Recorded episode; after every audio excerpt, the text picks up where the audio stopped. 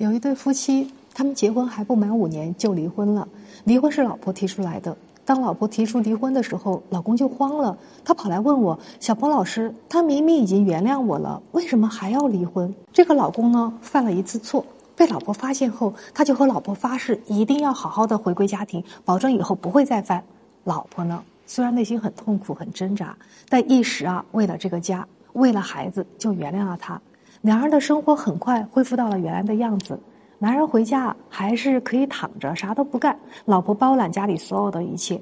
他觉得呀，生活已经回归平静了，至少两个人的关系好像还比以前更好了。毕竟啊，老婆现在很少和他吵架，也不怎么和以前一样叫他做这做那了。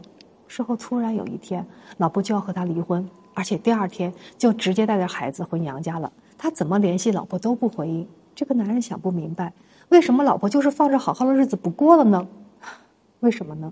因为有些伤痕划在手上，愈合后就成了往事；有些伤痕划在心里，哪怕划得很轻，也会留住于心。女人啊，不怕你穷，不怕跟着你吃苦，也不怕付出，怕的就是你一边用着它，一边让他自己疗愈伤口，一边啊还让他自己调整心态，一边你还说我对你挺好的呀。